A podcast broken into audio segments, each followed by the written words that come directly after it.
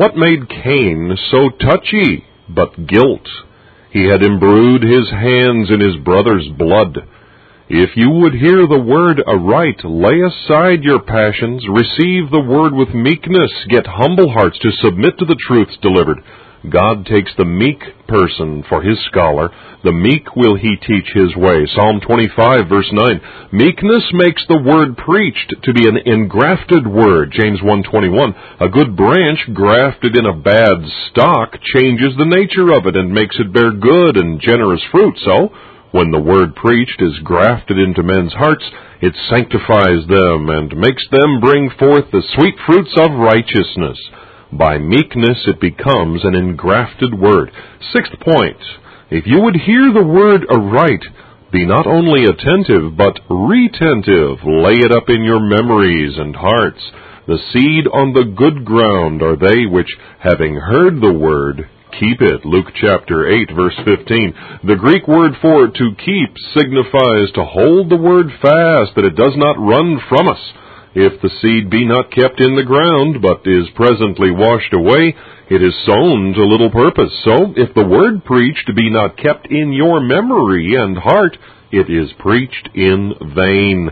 Many persons have memories like leaky vessels. If the word goes out as fast as it comes in, how can it profit? If a treasure be put in a chest and the chest be not locked, it may easily be taken out. So, a bad memory is a chest without a lock, out of which the devil can easily take all the treasure. Then cometh the devil and taketh away the word out of their hearts. Luke 8:12. Labor to keep in memory the truths you hear, the things which we esteem highly are not easily forgotten. Can a maid forget her ornaments or a bride her attire? Jeremiah 2:32. Did we prize the word of God more, we should not forget it so soon. If food does not stay in the stomach but rises up as fast as we eat it, it cannot nourish us. So, if the word stays not in the memory, it is presently gone. It can do the soul but little good. Point seven. If you would hear aright, practice what you hear. Practice is the life of all. Blessed are they that do his commandments, that they may have right to the tree of life. Revelation 22:14. Hearing only will be no plea at the day of judgment, merely to say, "Lord, I have heard many sermons."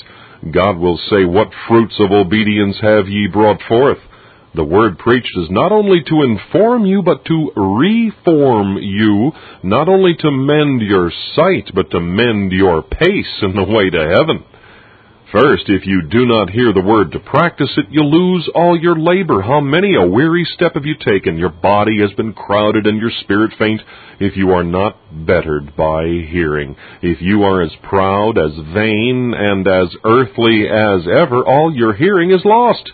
You would be loth to trade in vain at trade day, and why not to hear sermons in vain? Why then labor I in vain? Job 9:29. Put this question to your own soul. Why labor I in vain? Why do I take all these pains to hear sermons and yet have not grace to practice them? I am as bad as ever. Why then do I labor in vain?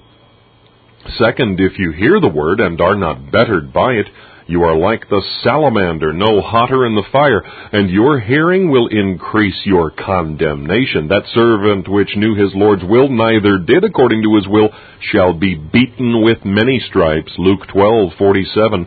We pity such as know not where to hear. It will be worse with such as care not how they hear. To graceless, disobedient hearers, every sermon will be fuel to heat hell.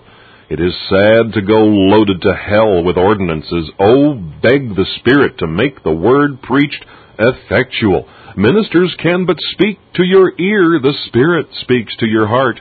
While Peter spake, the Holy Ghost fell on all them which heard the word. Acts 10:44.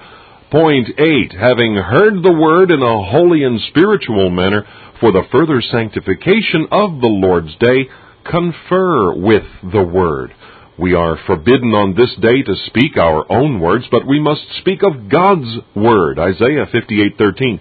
Speak of the sermons as you sit together, which is one part of sanctifying the Sabbath. Good discourse brings holy truths into our memories and fastens them upon our hearts. Then they that feared the Lord spake often one to another. Malachi 3:16. There is great power and efficacy in good conversation. How forcible are right words. Job 6:25. By holy conference on a Sunday, one Christian helps to warm another when he's frozen and to strengthen another when he's weak. Latimer confessed he was much furthered in his religion by having conference with Mr. Bilney, the martyr. My tongue shall speak of thy word. Psalm 119, 172. One reason why preaching the word on a Sunday does no more good is because there's so little good conference thereafter. Few speak of the word they have heard, as if sermons were such secrets that they must not be spoken of again, or as if it were a shame to speak of that which will save us. Point 9 close the Lord's Day evening with memory work, reading, singing psalms, and prayer. Ask that God would bless the word you have heard. Could we but thus spend a Sabbath, we might be in the Spirit on the Lord's Day. Our souls would be nourished and comforted, and the Sabbaths we now keep would be earnests of the everlasting Sabbath, which we shall celebrate in heaven. Use 1. See here the Christian's duty to keep the Sabbath day holy. First, the whole Sabbath is to be dedicated to God. It is not said, keep a part of the Sabbath holy, but the whole day must be religiously observed. If God has given us six days and taken but one to himself, shall we grudge him any part of that day? It were sacrilege. The Jews kept a whole day to the Lord, and we are not to abridge or curtail the Sabbath as Augustine says, more than the Jews did. The very heathen, by the light of nature, Romans chapter 2, set apart a whole day in honor of false gods, and Scaevola, the high priest of theirs, affirms that the wilful transgression of that day could have no expiation or pardon. If anyone robs any part of the Christian Sabbath for servile work or recreation, Scaevola, the high priest of the heathenish gods, shall rise up in judgment to condemn him. Let those who say that to keep a whole Sabbath is too Jewish show where God has made any abatement of the time of worship. Where has God said you shall keep but a part of the Sabbath? And if you cannot show that, you rob God of your of his due.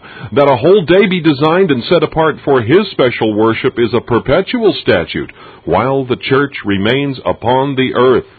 Of this opinion also were many of the church fathers. Second, as the whole Sabbath is to be dedicated to God, so it must be kept holy as you have seen the manner of sanctifying the Lord's Day by reading, meditation, prayer, hearing the Word, and by singing of psalms to make melody to the Lord. Now, besides what I have said upon keeping this day holy, let me make a short comment or paraphrase on that scripture. If thou turn away thy foot from the Sabbath, from doing thy pleasure on my holy day, and call the Sabbath a delight, the holy of the Lord honorable, and shalt honor him, not doing thine own ways, nor finding thine own pleasure, nor speaking thine own words, Isaiah 58:13. Here is a description of rightly sanctifying a Sunday. If thou turn away thy foot from the Sabbath, this may be understood either literally or spiritually. Literally, that is, if you withdraw your foot from taking long walks or journeys on the Sabbath day, so the Jewish doctors expound it, or spiritually, if you turn away your affections, the feet of your soul, from inclining to any worldly business, from doing thy pleasure on my holy day. That is, thou must not do that which may please the carnal nature, as in sports and pastimes. This is to do the devil's work on God's day. And call the Sabbath a delight. Call it a delight. That is, esteem it so. Though the Sabbath be not a day for carnal pleasure, yet holy pleasure is not forbidden. The soul must take pleasure in the duties of a Sabbath. The saints of old counted the Sabbath a delight. The Jews called the Sabbath a day of light. The Lord's day, on which the sun of righteousness shines, is both a day of light and delight. This is the day of sweet communication between God and your soul. On this day, a Christian makes his ventures out to heaven. His soul is lifted above the earth, and can this be without delight? The higher the bird flies, the sweeter it sings. On the Sabbath, the soul fixes its love on God, and where love is, there is delight. On this day, the believer's heart is melted, quickened, and enlarged in holy duties. And how can all this be and not a secret delight go along with it? On a Sabbath, a gracious soul can say, I sat down under his shadow with great delight, and his fruit was sweet to my taste. Song of Solomon 2, 3.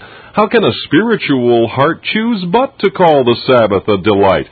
Is it not delightful to a queen to be putting on her wedding robes in which she shall meet the king, her bridegroom?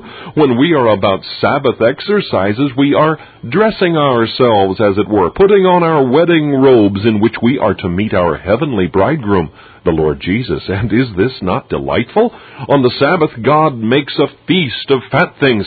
He feasts the ear with His word and the heart with His grace.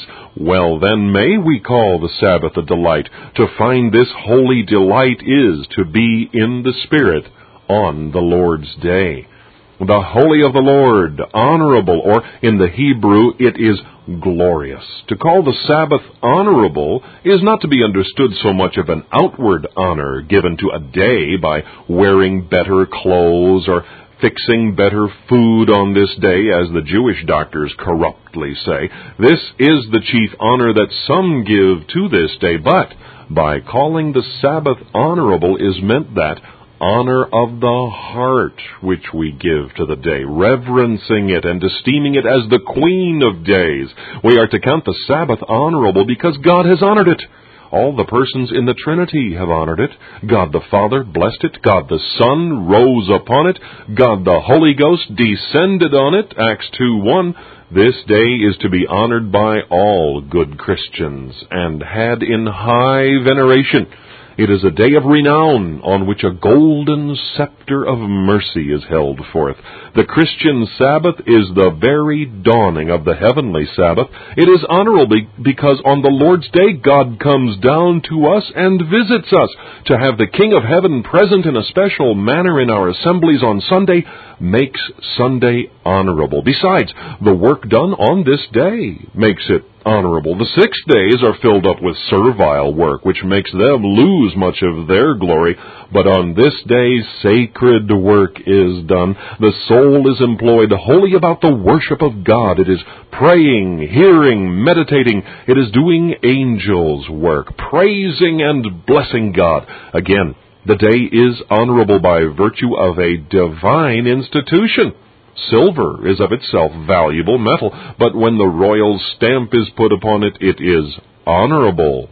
So God has put a sacred stamp upon His day, the Lord's day, the stamp of divine authority and the stamp of divine benediction. This makes it honorable, and this is sanctifying the Sabbath, to call it a delight and honorable. Not doing thine own ways, that is, thou shalt not defile the day by doing any servile work, nor finding thine own pleasure, that is, not gratifying the fleshly part by walks, visits, hobbies, pastimes, nor speaking thine own words, that is, words different, unsuitable for a Sabbath, vain, impertinent words, discourses of worldly affairs.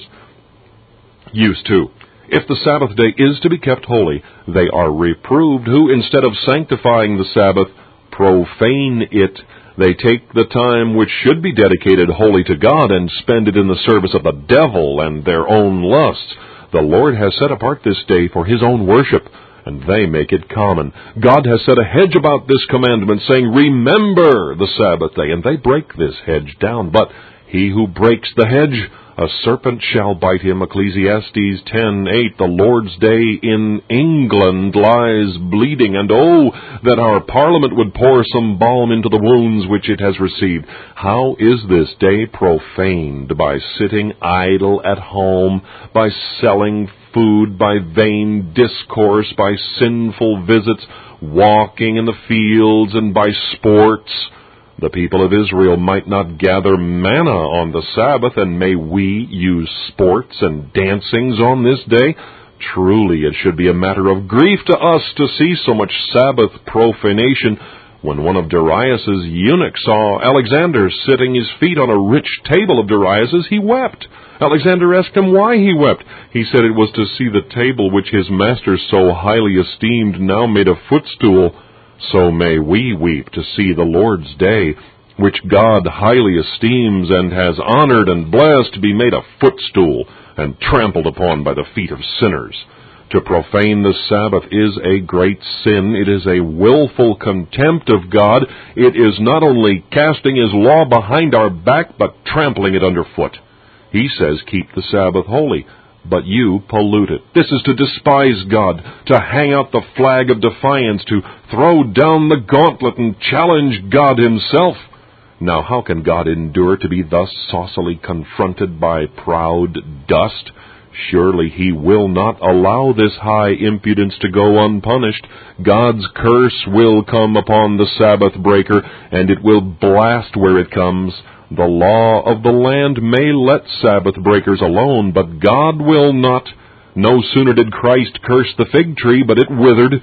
God will take the matter into his own hand. He will see after the punishing of Sabbath violation. And how does he punish it? First, with spiritual plagues. He gives up Sabbath profaners to hardness of heart and a seared conscience.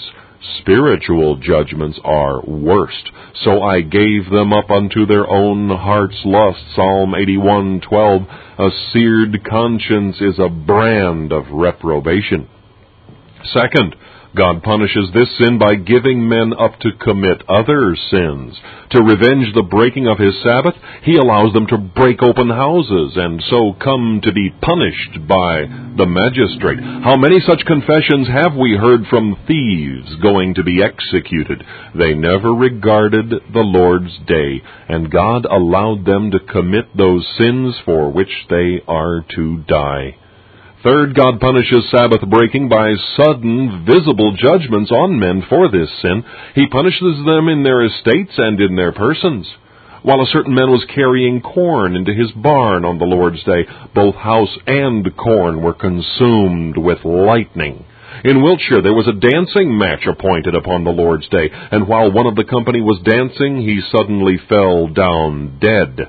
The Theater of God's Judgments, a book, relates of one who used every Lord's Day to hunt in sermon time, who had a child by his wife, the child with a head like a dog, and it cried like a hound.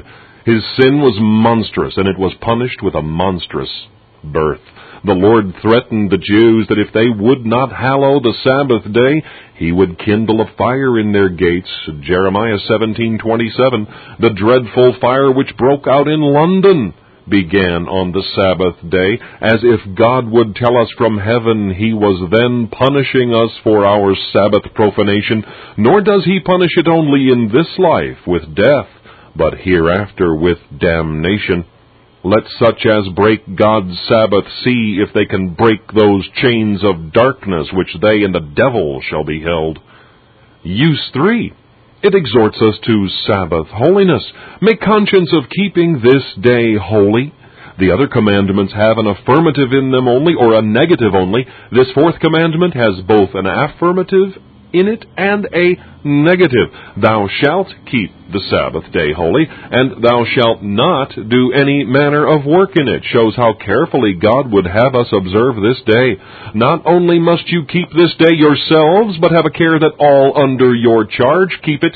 Thou and thy son and thy daughter and thy manservant and thy maidservant, that is, thou who art a superior, a parent or a employer, thou must have a care that not only thou thyself, but those who are under thy trust and tuition sanctify the day.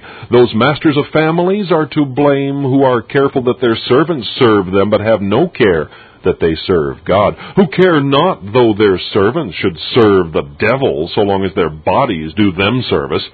That which Paul says to Timothy, that good thing which was committed unto thee, keep is of large meaning, 1 Timothy 1:11, not only have a care of thy own soul, but have a care of the souls thou art entrusted with. See that they who are under thy charge sanctify Sunday.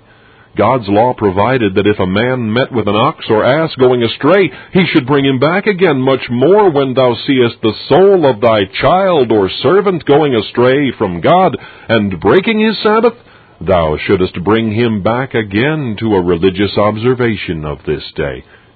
That I may press you to Sabbath sanctification, consider what great blessings God has promised to the strict observers of this day. Isaiah 58:14 first, a promise of joy. Then shalt thou delight thyself in the Lord.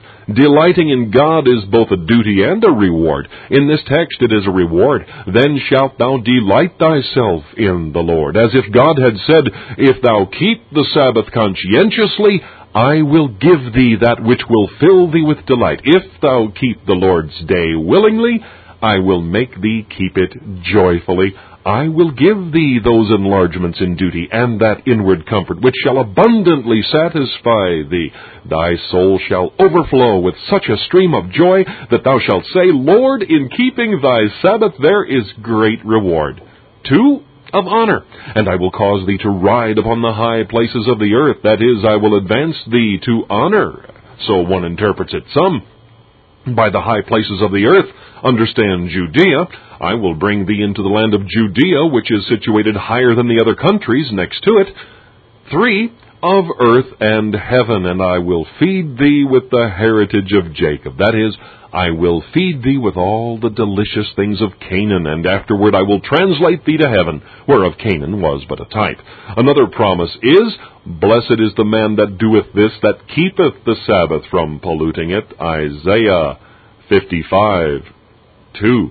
Isaiah 56, 2. Blessed is the man, in the Hebrew it is blessedness. To him that keeps the Lord's day holy, here is blessedness upon blessedness belonging to him. He shall be blessed with the upper and nether springs. He shall be blessed in his name, estate, soul, descendants. Who would not keep the Sabbath from polluting it that he shall have so many blessings entailed upon him and his posterity after him? Again, a conscientious keeping of the Lord's day seasons the heart for God's service all the week after. Christian, the more holy you are on a Sunday, the more holy you will be on the week following. The fifth commandment Honor thy father and thy mother, that thy days may be long upon the land which the Lord thy God giveth thee. Exodus 20, verse 12. Having done with the first table of the law, I am next to speak of the duties of the second table. The commandments may be likened to Jacob's ladder. The first table respects God and is the top of the ladder that reaches to heaven. The second respects superiors and inferiors and is the foot of the ladder that rests on the earth. By the first table, we walk religiously towards God. By the second, we walk religiously towards our neighbor. He cannot be good in the first table that is bad in the second. Honor thy father and thy mother. In this we have a command, honor thy father and thy mother, and second, a reason for it, that thy days may be long in the land. The command will chiefly be considered here, honor thy father. The first point Father is of different kinds, as the political, the ancient, the spiritual, the domestic, and the natural father.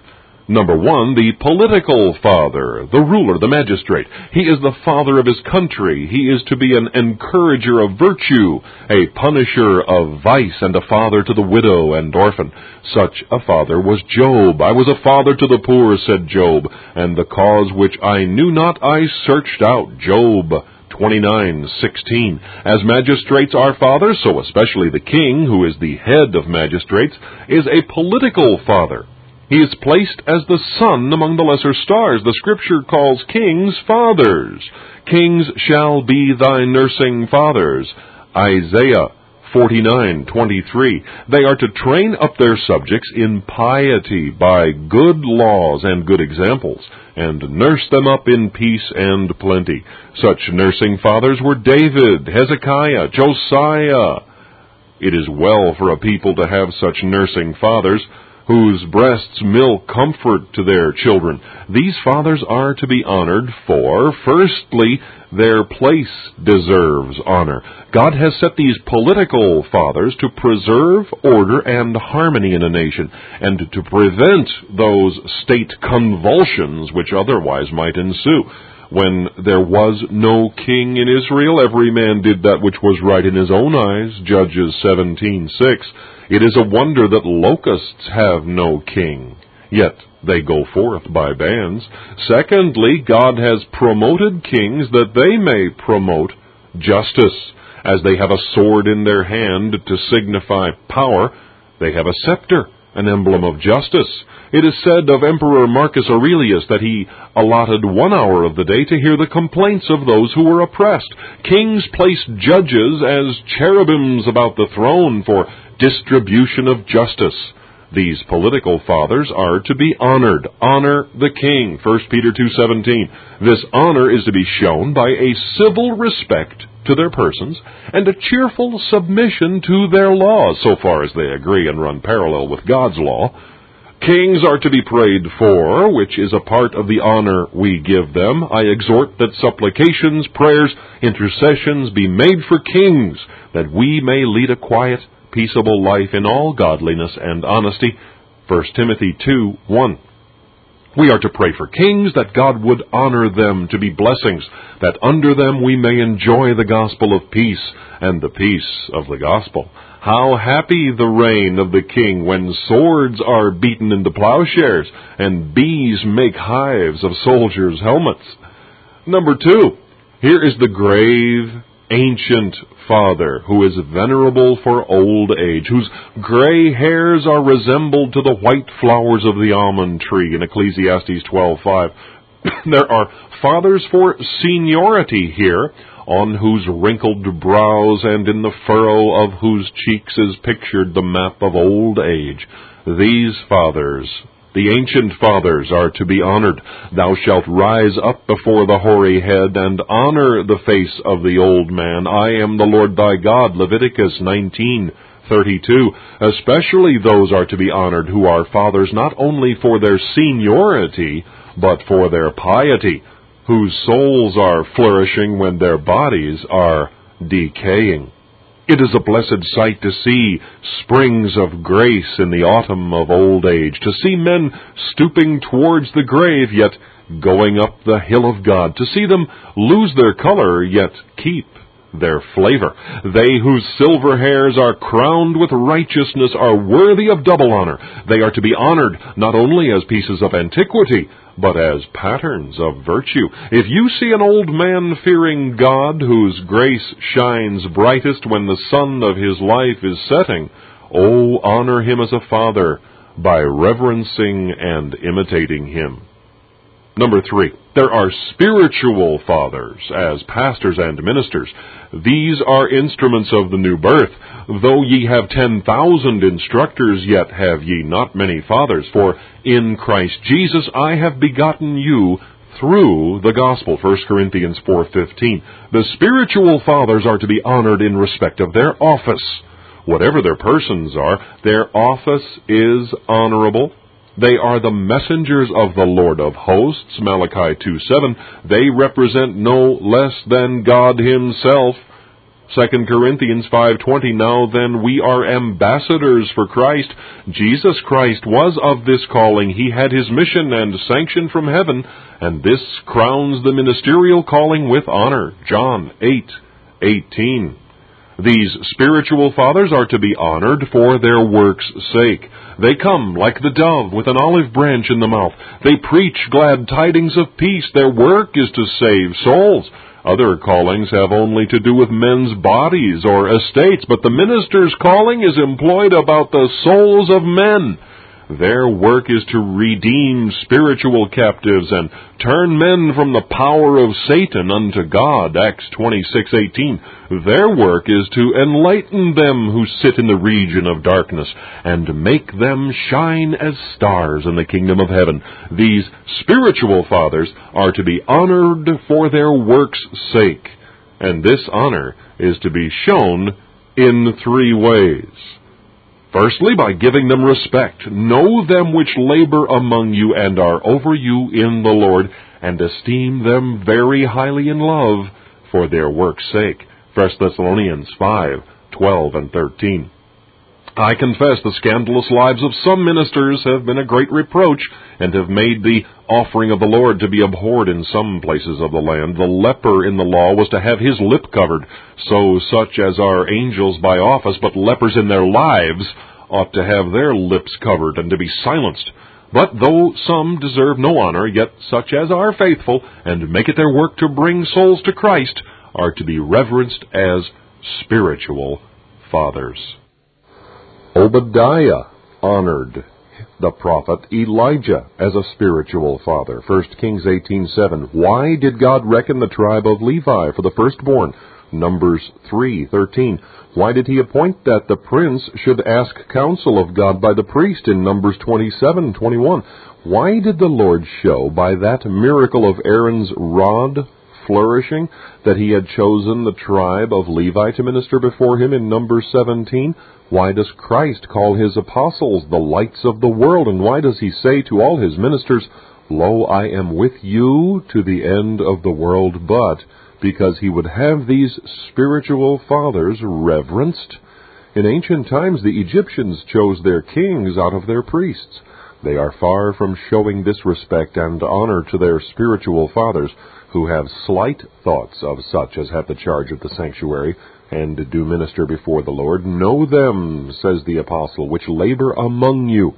Many can be content to know their ministers in their infirmities, and are glad when they have anything against them, but do not know them in the apostle's sense, so as to give them double honor. Surely, were it not for the ministers, you would not be a vineyard, but a desert. Were it not for the ministers, you would be destitute. You would be infidels, for faith cometh by hearing, and how shall they hear without a preacher? Romans 10:14. Secondly, honor these spiritual fathers by becoming advocates for them, and wiping off those slanders and false accusations which are unjustly cast upon them. 1 Timothy 5:19. Do the ministers open their mouths to God for you in prayer, and will not you open your mouths in their behalf? Surely, if they labor to preserve you from hell, you should preserve them from slander. If they labor to save your souls, you ought to save their reputation. Thirdly, honor them by conforming to their doctrine. The greatest honor you can put upon your spiritual fathers is to believe and obey their doctrine. He is an adulterer who does not hear and obey the word. He is an honorer of the ministry who is not only a hearer but a follower of the word. As disobedience reproaches the ministry, so obedience honors it. The apostle calls the Thessalonians his crown. What is our crown of rejoicing? Are not ye? 1 Thessalonians 2:19. A thriving people are a minister's crown when there is a metamorphosis, a change wrought, when people come to the word proud but go away humble, when they come earthly but they go away heavenly, when they come as Naaman to Jordan, lepers, but they go away healed, then the ministry is honored. Need we, said Paul, as some others, epistles of commendation, 2 Corinthians 3 1, Though other ministers might need letters of commendation, yet Paul needed none. For when men heard of the obedience wrought in these Corinthians by Paul's preaching, it would be a sufficient certificate that God had blessed his labors. The Corinthians were a sufficient honor to him. They were his letters testimonial. You cannot honor your spiritual fathers more than by thriving under their ministry and living upon the sermons which they preach. Number four, there is the domestic father, that is, the master of the house. He is the father of the family. Therefore Naaman's servants called their master father in 2 Kings 5:13. The centurion called his servant son in the Greek, Matthew 8:6. The servant is to honor his master as the father of the family. Though the master be not so qualified as he should be, yet the servant must not neglect his duty, but show some kind of honor to him. Firstly, in obeying his master, as it is said, in things that are lawful and honest. Servants, be subject to your masters, not only to the good and gentle, but also to the froward. 1 Peter 2:18. God has nowhere given a charter of exemption to free you from your duty. You cannot disobey your earthly master, but you disobey your master in heaven. Think not that birth or high parts, no, nor even grace will exempt you from obedience to your master. To obey him is an ordinance of God, and an apostle says they that resist the ordinance shall receive to themselves damnation. Romans 13:2. Secondly, the servant's honoring his master is seen in being diligent in his service. Apelles painted a servant with his hands full of tools as an emblem of diligence. The loitering, lazy servant is a kind of thief who, though he does not steal his master's goods, steals the time which he should have employed in his master's service. The slothful servant is called a wicked servant, Matthew 25:26. Thirdly, the servant is to honor his master by being faithful. Who then is a faithful and wise servant? Matthew 24:45. Faithfulness is the chief thing in a servant. Faithfulness in a servant is seen in six things. One, in tenaciousness, in concealing the secrets that the master has entrusted you with. If those secrets are not sins, you ought not to betray them. What is whispered in your ear you are not to publish on the housetop. Servants who do this are spies. Who would keep a glass that is cracked? Who would keep a servant that has a crack in his brain and cannot keep a secret? Two, faithfulness in a servant is seen in designing the master's advantage. A faithful servant esteems his master's goods as his own. Such a servant had Abraham, who, when his master sent him to transact business for him, was as careful about it as if it had been his own. O Lord God of my master Abraham, I pray thee send me good speed this day, and show kindness unto my master Abraham. Genesis 44:12. Doubtless Abraham's servant was as glad as he got a wife for his master's son as if he had got a wife for himself. 3. Faithfulness in a servant is seen in standing up for the honor of his master. When he hears him spoken against, he vindicates him. As the master is careful of the servant's body, so the servant should be careful of the master's name. When the master is unjustly reproached, the servant cannot be excused if he be possessed with a dumb devil. For faithfulness is when a servant is true to his word. He dares not tell a lie, but will speak the truth, though it be against himself. A lie doubles the sin. He that telleth lies shall not tarry in my sight. Psalm 101 7. A liar is near akin to the devil. John 8:44. And who would let any of the devil's kindred live with him? The lie that Gehazi told his master Elisha entailed leprosy on that servant and his seed forever. 2 Kings 5:27. In a faithful servant the tongue is the true index of the heart. 5. Faithfulness is when a servant is against impropriation. He dares not convert his master's goods to his own use, not purloining. Titus 2:10. When a servant steals from his master is damnable gain. He who enriches himself by stealing from his master stuffs his pillow with thorns on which his head will lie very uneasy when he comes to die. Six, faithfulness consists in preserving the master's person if unjustly in danger. Bannister betrayed his master, the Duke of Buckingham, in King Richard III's reign, and the judgments of God fell upon the traitorous servant. His eldest son became mad. His daughter, of a singular beauty, was suddenly struck with leprosy. His younger son was drowned, and he himself was arraigned and would have been executed had he not been saved by his clergy. That servant who is not true to his master will never be true to God or his own soul. Fourthly, the servant is to honor his master by serving him as with love, so with silence, that is, without repining and without replying. Exhort servants to be obedient unto their own masters, not answering again Titus 2 9, not giving cross answers in the Greek. Some servants who are slow at work are quick at speech, and instead of being sorry for a fault, provoke by unbecoming language. Were the heart more humble, the tongue would be more silent.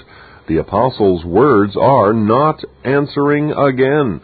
To those servants who honor their masters or family fathers by submission, diligence, faithfulness, love, and humble silence, great encouragement is given. Servants, obey in all things your masters according to the flesh, not with eye service, knowing that of the Lord ye shall receive the reward of the inheritance. For ye serve the Lord Christ. Colossians 3, 22, 24. In serving your masters you serve Christ, for he will not let you lose your labor. Ye shall receive the reward of the inheritance. From serving on earth you shall be taken up to reign in heaven, and shall sit with Christ upon his throne. Revelation 3:21. Having shown how servants are to honor their masters, I shall next show how masters are to conduct themselves toward their servants, so as to be honored by them. In general, masters must remember that they have a master in heaven who will call them to account, knowing that your master also is in heaven, Ephesians 6 9. More particularly, one, masters must take care to provide for their servants. As they appoint them work, so they must give them their meat in due season. Luke 17:7. They should see that the food be wholesome and sufficient. It is most unworthy of some governors of families to lay out so much upon their own back as to pinch their servants' bellies. Two, masters should encourage their servants in their work by commending them when they do well. Though a master is to tell a servant of his faults, yet he is not always to beat on one string, but sometimes to take notice of that which is praiseworthy. This makes a servant more cheerful in his work and gains the master the love from his servant. Three, masters must not overburden their servants, but proportion their work to their strength. They must not lay too much load on their servants to make them faint under it. Christianity teaches compassion. Four, masters must seek the spiritual good of their servants. They must be seraphims to kindle their love to religion. They must be monitors to put them in mind of their souls. They must bring them to the pool of the sanctuary to wait till the angels stir the waters, John 5 4. They must seek God for them, that their servants may be God's servants, and must allow them time convenient for secret devotion. Some are cruel to the souls of their servants. They expect them to do the work about the house, but abridge them of the time they should employ in working out their salvation. 5. Masters should be mild and gentle in their behavior toward their servants, forbearing, threatening. Ephesians 6 9. Thou shalt not rule over him with rigor, but shalt fear thy God. Leviticus 25 43. It requires wisdom in a master to know how to keep up his authority and yet avoid austerity. We have a good copy to write after our Master in heaven, who is slow to anger and of great mercy. Psalm 145, 8. Some masters are so harsh and implacable that they are enough to spoil a good servant. Six, be very exact and punctual in the agreements you make with your servants. Do not prevaricate Keep not back any of their wages, nor deal deceitfully with them, as Laban did with Jacob, changing his wages. Genesis 31 7. Falseness in promise is as bad as false weights. 7. Be careful of your servants, not only in health, but in sickness. If they have become sick while in your service, use what means you can for their recovery, and be not like the Amalekite who forsook his servant when he was sick, but be as the good centurion who kept his sick servant and sought Christ for a cure. 1 Samuel 30:13, Matthew 8:6. If you have a beast that falls sick, you will not turn it off, but have it looked to and pay for its cure. Will you not be kinder to your horses than to your servants? Thus should masters carry themselves prudently and piously, that they may gain honor from their servants, and may give up their accounts to God with joy. Will you be kinder to your horses than to your servants? Fifthly, kinds of fathers. Number five, the natural father, the father of the flesh. Hebrews 7 9. Honor thy natural father. This is so necessary a duty that Philo the Jew placed the fifth commandment in the first table of the law, as though we had not performed our whole duty to God till we had paid this debt of honor to our natural parents. Children are the vineyard of the parents planting, and honor done to the parent is some of the fruit of the vineyard.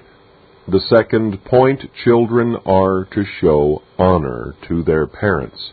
first by a reverential esteem of their persons. They must give them a civil veneration. Therefore, when the apostle speaks of fathers of our bodies, he speaks also of giving them reverence. Hebrews 12:9. The veneration of reverence must be shown, one, inwardly, by fear mixed with love. Ye shall fear every man his mother and his father. Leviticus 19:3. In the commandment, the father is named first, but here in Leviticus, the mother is first named partly to put honor upon the mother, because by reason of many weaknesses incident to her sex, she is apt to be more slighted by her children, and partly because the mother endures more for the child.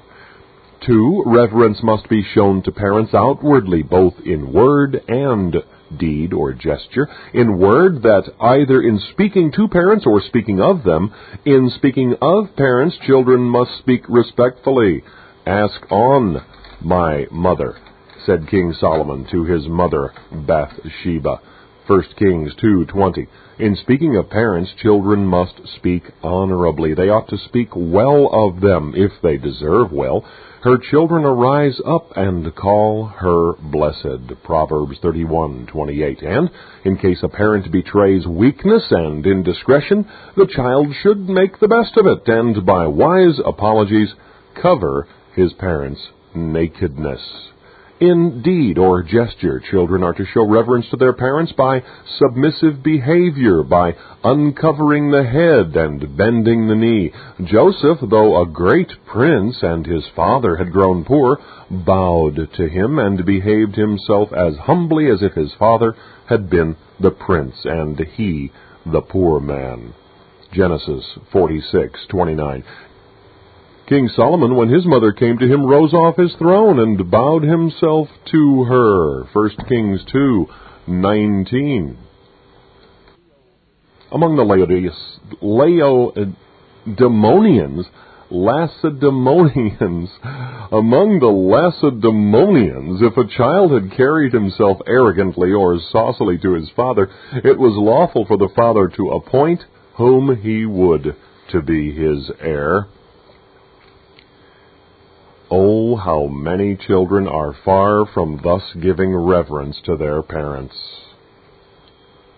They despise their parents. They carry themselves with such pride and neglect towards them that they are ashamed to religion and bring their parents' gray hairs with sorrow to the grave. Cursed be he that setteth light by his father or his mother, Deuteronomy 27:16 If all that set light by their parents are cursed how many children in our age are under a curse if such as are disrespectful to parents live to have children their own children will be thorns in their sides and God will make them read their sins in their punishment Second, the second way of showing honor to parents is by careful obedience.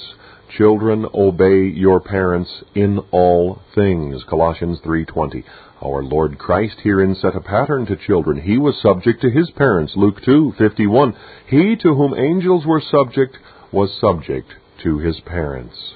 This obedience to parents is shown three ways. In hearkening to their counsel, way number one, hear the instruction of thy father and forsake not the law of thy mother, Proverbs 1:8. Parents are, as it were, in the place of God. If they would teach you the fear of the Lord, you must listen to their words as oracles, and not be as the deaf adder to stop your ears. Eli's sons hearkened not to the voice of their father, but were called sons of Belial. 1 Samuel 2:12 and 25. And as children must hearken to the counsel of their parents in spiritual matters, so in affairs which relate to this life as in the choice of a calling, and in case of entering into marriage. Jacob would not dispose of himself in marriage, though he was forty years old, without the advice and consent of his parents. Genesis 28, 1 and 2. Children are, as it were, the parents' proper goods and possession, and it is great injustice in a daughter to give herself away without the parents' permission. If parents should indeed counsel a child to match with one that is irreligious or popish, I think the case is plain, and many of the learned are of the opinion that here the child may have a negative voice, and is not obliged to be ruled by the parent. Children are to marry in the Lord, not therefore with persons irreligious, for that is not to marry in the Lord. 1 Corinthians 7:39. Way two, obedience to parents, shown in complying with their commands. A child should be the parent's echo. When the father speaks, the child should echo back obedience. The Rechabites were forbidden by their father to drink wine, and they obeyed him, and were commended for it. Jeremiah 35:14. Children must obey their parents in all things. Colossians 3:20. In things against the grain to which they have most reluctance, they must obey their parents.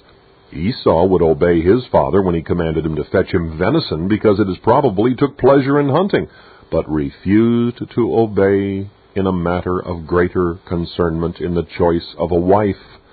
But though children must obey their parents in all things, yet, as it is said, it is with the limitation of things just and honest. Obey in the Lord. That is, so far as the commands of parents agree with God's commands. Ephesians 6 1. If parents command against God, they lose their right of being obeyed, and in this case we must unchild ourselves. Third, honor is to be shown to parents in relieving their wants. Joseph cherished his father in his old age, Genesis 47:12. It is but paying a just debt. Parents brought up children when they were young, and children ought to nourish their parents when they are old. The young storks, by an instinct of nature, bring meat to the old ones when, by reason of age, those old storks are not able to fly. Pliny calls it a law of the storks. The memory of Aeneas was honored for carrying his aged father out of Troy when the city was on fire. I have read of a daughter whose father, being condemned to be starved to death, who gave him in his prison suck with her own breasts, which, being known to the governors, procured her father's freedom. Such children or monsters, shall I say, are to blame who are ashamed of their parents when they are old and fallen into decay, and when they ask for bread, give them a stone.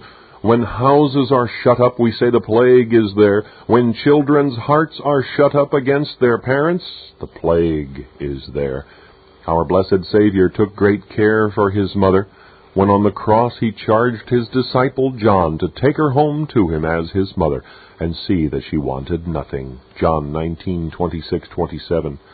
Point 3. The reasons why children should honor their parents are first, it is a solemn command of God, honor thy father and thy mother. As God's word is the rule, so his will must be the reason of our obedience. Second, they deserve honor in respect of the great love and affection which they bear to their children, and the evidence of that love both in their care and cost. Their care in bringing up their children is a sign that their hearts are full of love to them. Parents often take more care of their children than for themselves. They take care of them when they are tender, lest like wall fruit they should be nipped in the bud.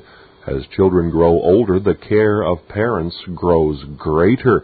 They are afraid of their children falling when young and of worse than falls when they are older. Their love is evidenced by their cost. 2 Corinthians 12:14 They lay up and they lay out for their children and are not like the raven or ostrich which are cruel to their young Job 39:16. Parents must sometimes impoverish themselves to enrich their children. Children never can equal a parent's love, for parents are the instruments of life to their children, and children cannot be so to their parents. Third, to honor parents is well pleasing to the Lord, Colossians 3:20. As it is joyful to parents, so it is pleasing to the Lord. Children, is it not your duty to please God? In honoring and obeying your parents, you please God as well as when you repent and believe. and that you may see how well it pleases God, he bestows a reward upon it, that thy days may be long in the land which the Lord thy God giveth thee. Jacob would not let the angel go till he had blessed him, and God would not part with this commandment till he had blessed it. Paul calls this the first commandment with promise, Ephesians 6 2. The second commandment has a general promise to mercy, but this is the first commandment that has a particular promise made to it. Long life is mentioned as a blessing. Thou shalt see thy children's children. Psalm 128 6. It was a great favor of God to Moses that though he was a hundred and twenty years old, he needed no spectacles. His eye was not dim, nor his natural force abated. Deuteronomy 34:7. God threatened it as a curse to Eli that there should not be an old man in his family. 1 Samuel 2:31.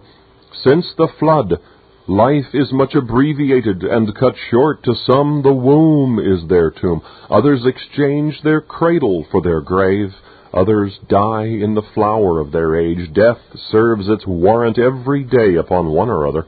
Now, when death lies in ambush continually for us, if God satisfies us with long life, saying as in Psalm 91:16, "With long life will I satisfy him," it is to be esteemed a blessing. It is a blessing when God gives a long time to repent, a long time to do service, a long time to enjoy the comforts of kinfolk. Upon whom is this blessing of long life entailed but obedient children? Honor thy father that thy days may be long. Nothing sooner shortens life than disobedience to parents. Absalom was a disobedient son who sought to deprive his father of his life and crown, and he did not live out half his days. The mule he rode upon, being weary of such a burden, left him hanging in the oak betwixt heaven and earth, so as not fit to tread upon one or to enter into the other. Obedience to parents spins out the life, nor does obedience to parents lengthen life only, but sweetens it. To live long and not to have a foot of land is a misery but obedience to parents settles land of inheritance upon the child. Hast thou but one blessing, O my father? cried Esau.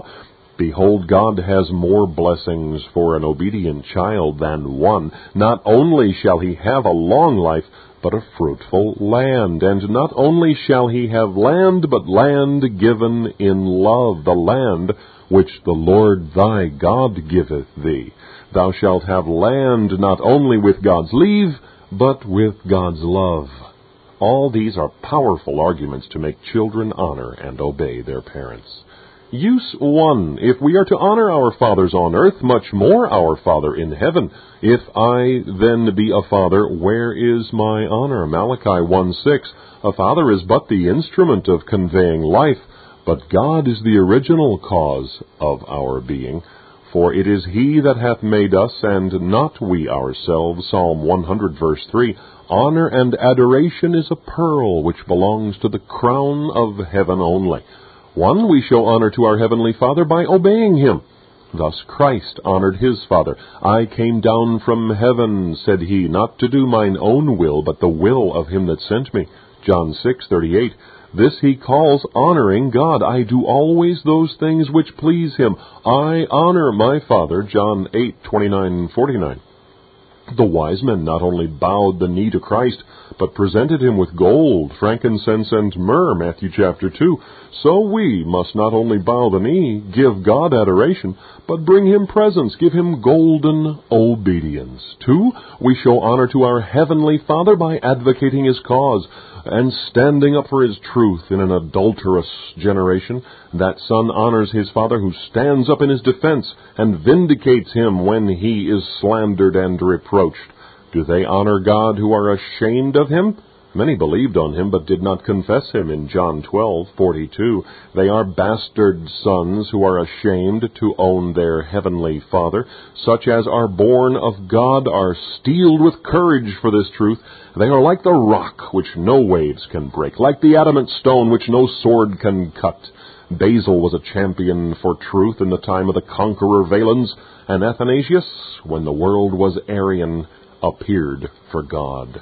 Three, we show honor to our Heavenly Father by ascribing the honor of all we do to Him. I labored more abundantly than they all, yet not I, but the grace of God which was with me. 1 Corinthians 15:10. If a Christian has any assistance in duty, any strength against corruption, he rears up a pillar and writes upon it, Hitherto has the Lord helped me, as when Joab had fought against Rabbah, and had like to have taken it, sent for King David, that he might carry away the honor of the victory. So when a child of God has any conquest over Satan, he gives all the honor to God. 2 Samuel 12, 27, 28. Hypocrites whose lamp is fed with the oil of vainglory, while they do any eminent service to God, seek to honor themselves, and so their very serving Him is dishonoring Him. This Reformation audio track is a production of Still Waters Revival Books. SWRB makes thousands of classic Reformation resources available, free and for sale, in audio, video, and printed formats. Our many free resources, as well as our complete mail order catalog, containing thousands of classic and contemporary Puritan and Reformed books, tapes, and videos at great discounts, is on the web at www swrb.com. We can also be reached by email at swrb at swrb.com, by phone at 780-450-3730, by fax at 780-468-1096, or by mail at 4710-37A Avenue, Edmonton, that's E-D-M-O-N-T-O-N, Alberta, abbreviated capital A, capital B, Canada, T6L3T5. You may also request a free printed catalog. And remember that John Calvin, in defending the Reformation's regulative principle of worship, or what is sometimes called the scriptural law of worship, commenting on the words of God, which I commanded them not, neither came into my heart, from his commentary on Jeremiah 7:31 writes, God here cuts off from men every occasion for making evasions, since he condemns by this one phrase, I have not commanded them, whatever the Jews devised. There is then no other argument needed to condemn superstitions than that they are not commanded by God. For when men allow themselves to worship God according to their own fancies, and attend not to his commands, they pervert true religion. And if this principle was adopted by the papists, all those fictitious modes of worship in which they absurdly exercise themselves would fall to the ground. It is indeed a horrible thing for the papists to seek to discharge their duties towards God by performing their own superstitions. There is an immense number of them, as it is well known, and as it manifestly appears. Were they to admit this principle, that we cannot rightly worship God except by obeying His word, they would be delivered from their deep abyss of error. The prophet's words, then, are very important when he says that God had commanded no such thing, and that it never came to his mind, as though he had said that men assume too much wisdom when they devise what he never required, nay, what he never knew.